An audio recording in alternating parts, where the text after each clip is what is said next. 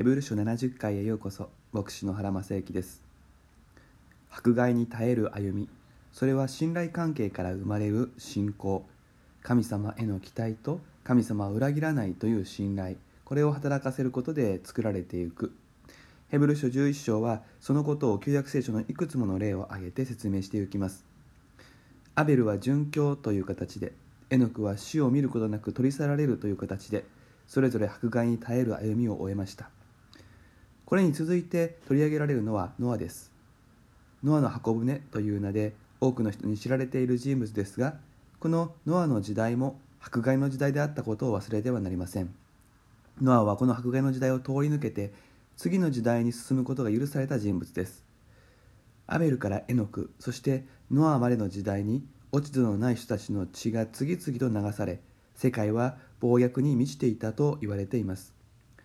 ノアまでの時代の信仰者たちはこの正義が正義とされない世の中で迫害に耐える歩み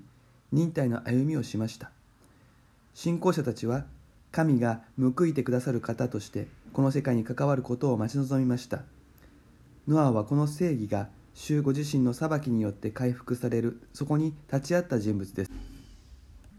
まずここで神の裁きがどういうものであるかということを確認しておきましょう。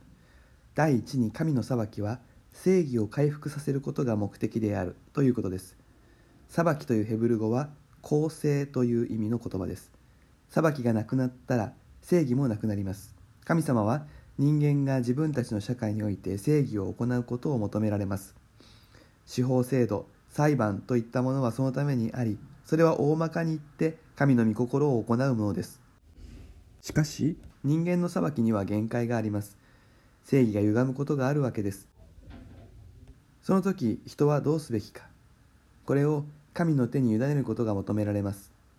神がご自身の時に必ず正義を果たす。そう信じて自分で復讐しないということが神を信頼するということの一つの表れです。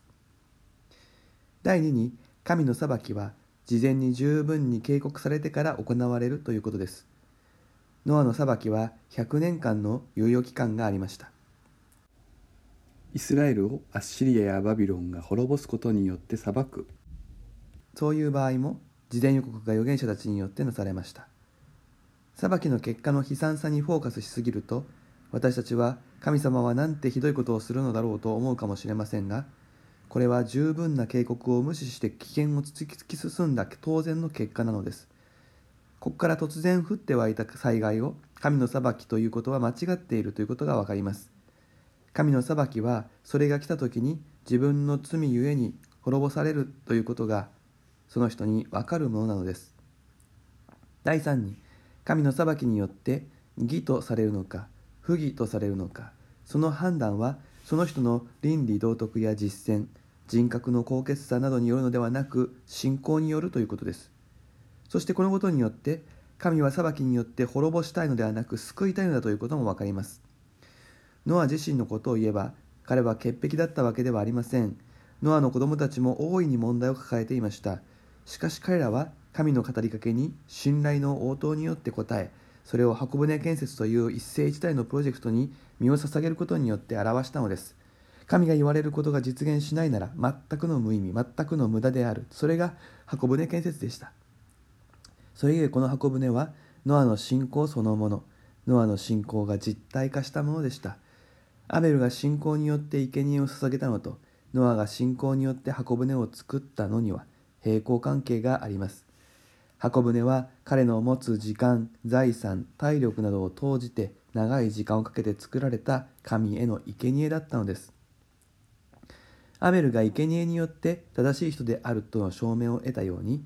ノアも箱舟によって正しい人であると神が認めてくださったのでした。何度も確認しなくてはいけませんがノアは正しい人でしたがそれは倫理的に間違わない人という意味ではありません。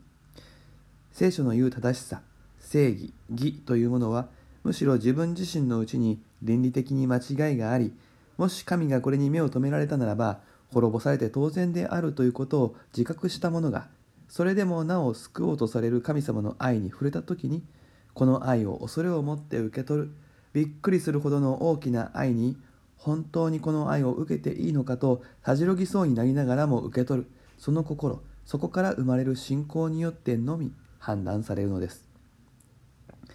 私たちは今アベルのように生贄として何を捧げるでしょうか。ノアのように一世一代をかけてどんなプロジェクトに取り組むでしょうか。それは教会を形作ることです。もし神様がおられず御言葉がただの古典であれば礼拝も教会のために働くことも時間と労力と資源の無駄無意味の極みだということになります。しかしもし神の言葉が真実ならば私たちは何年かけても人々が信仰による義を相続できるように罪から救われるように現代の箱舟である教会を作ることこそ信仰によって生きることの具体的な表現です。箱舟は神が救おうとされた命が生きていくための用意がされました。教会が箱舟と並ぶのであれば教会にも救おうとされる命が生きていく場所が必要です。目に見える場所も見えない場所もどちらも用意することが必要です。それは具体的なあの人この人のことを考えていくことで広がっていきます。自分の家族があの友達が教会に来て居場所を見いだすのにはどうしたらいいか何があったらいいかそのために自分は何を捧げられるか。そうやって教会の働きは広がっていく。箱舟は作り上げられていくのです。迫害の時代にあってヘブル人への手紙の読者たちはノアが箱舟を作り続けながらも馬鹿にされたようにあざけられていたことでしょう。日本で信仰を持つということも馬鹿にされることかもしれません。信仰は持ってもいいけど来らないようにそんな風に言われることもあります。しかしそんな風に言うのは一世一代をかけても裏切られない神様を知らないからです。信仰をあざける人たちのことを私たちは神に委ねればよいその人たちは救いの箱舟である教会を拒むことによって自らを罪ありとしていくことになります私たちは迫害に耐えつつ救いの箱舟である教会を作り続けることに心を傾けましょう49回目は以上です。それではまたお耳にかかりましょう。